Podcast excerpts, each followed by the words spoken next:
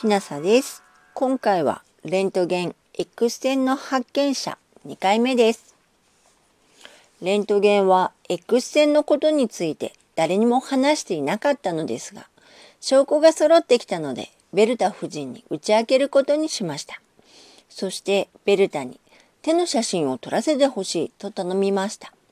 ベルタは罰が当たったりしないかしらと不安そうにしながらも協力してくれました。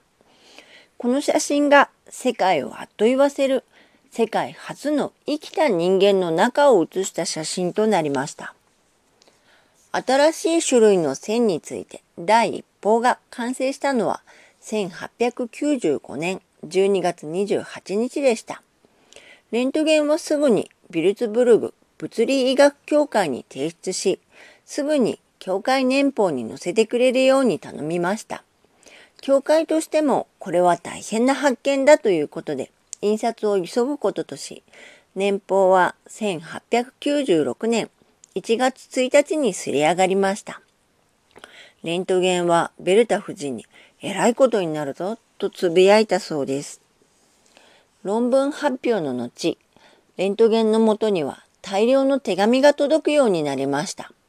たくさんの人からのお祝いに混じって悪口ややっかみ、全人類を死の恐怖に陥れるものであるといった非難までありました。あちこちの学会や新聞、雑誌などから話を聞かせてほしいと頼まれましたが、研究、実験に時間を使いたかったレントゲンはほとんど断ってしまいました。レントゲンの講演は2回だけで、校庭の前での午前講演とビルツブルグ大学での1回だけです。取材を受けたのも1回だけで、アメリカとイギリスで発行されていたマックス・アールスマガジンに載りました。この後、新聞や雑誌にはおかしな記事がたびたび載るようになります。X 線装置でよその家の中を覗くことができるとか、服の中を透視されないように鉛の服を着ようとかいうものです。レントゲンはすっかりマスコミ嫌いになってしまい、反論もしませんでした。1896年2月12日の夜、レントゲンは家で読書をしていました。宿題をしていた幼女のベルテリーは、音楽が近づいてくるよね、と言って窓に駆け寄りました。その音楽は X 線発見をお祝いするための学生たちの松明行進のものだったのです。学生たちはレントゲンが住んでいる物理学教室の前に集まりました。レントゲンは感動に胸を詰まらせながら話し始めました。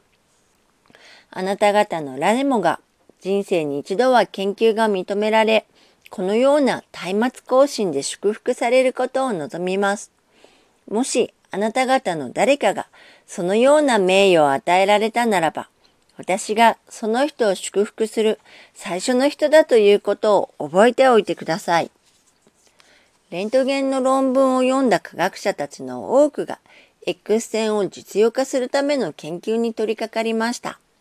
一番有名なのはエジソンでしょう。エジソンはこの論文を読んだ10時間後には研究を開始し、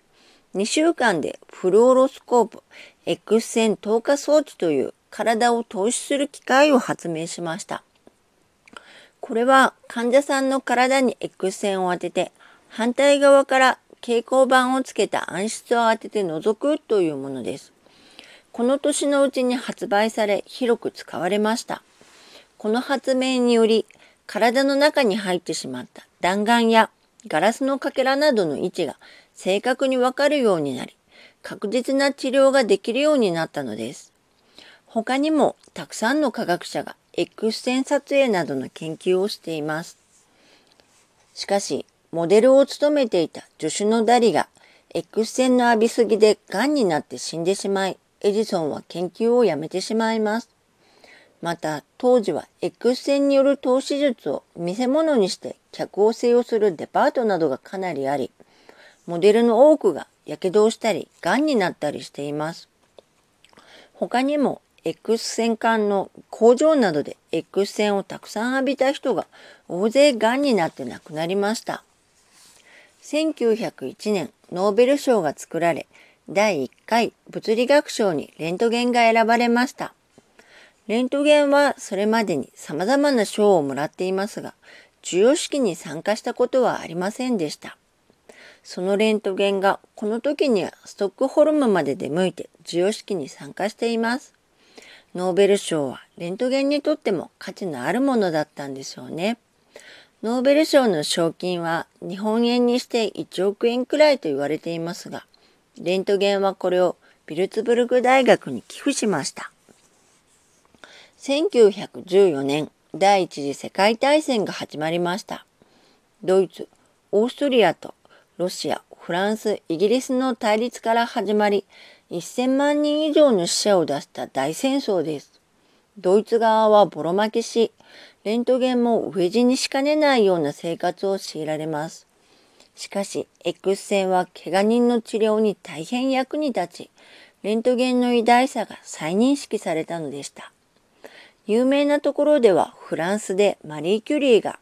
自動車に X 線装置と発電機を乗せた X 線車プチキュリーを開発し、X 線診断チームを作って戦場で診断に当たっています。配線の混乱の中でベルタの病気は悪くなっていきました。ひどいお腹の痛みに繰り返し襲われるのです。1919年夏にはベッドから離れることもできなくなってしまいました。1919年10月31日、ベルダはひどい痙攣を起こし、レントゲンに抱きかかえられながら亡くなりました。80歳でした。花が好きだったベルダのためにレントゲンは毎日庭の花を摘んでベルタのベッドを飾りました。1922年8月にレントゲンはスイスを訪れました。この時の手紙が残っています。私は何か幸せな夢を見ているのではないかと顔をつねってみた。この旅行で元気を取り戻したレントゲンはまた研究室に通い始め結晶の電気伝導などの実験を始めました。1923年2月8日、お手伝いのケイト・ヒエンがレントゲンの具合が悪いのに気づき、お医者さんを呼び呼びました。2月9日、レントゲンはひどく吐き、しゃっくりの激しい発作に襲われました。お医者さんは腸閉塞症と診断しました。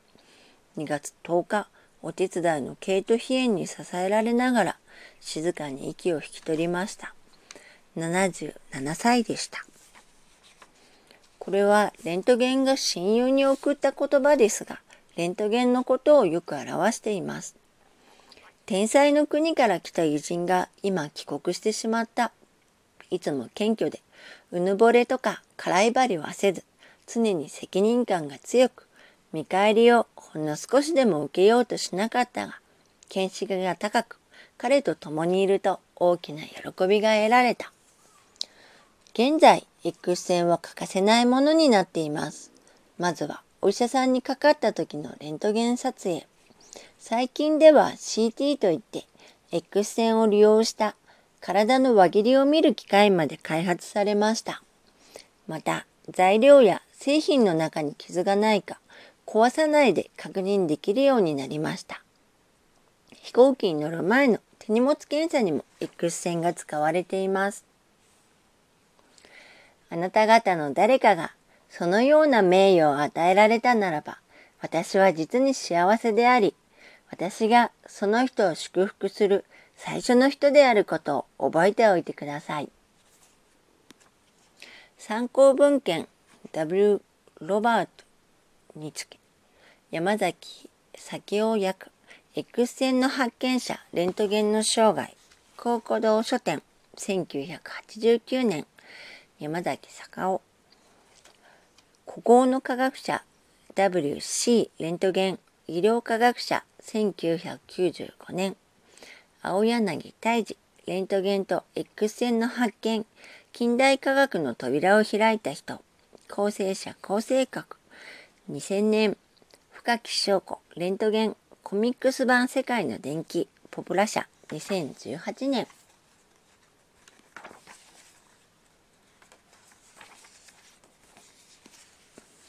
レントゲン X 線の発見者でした。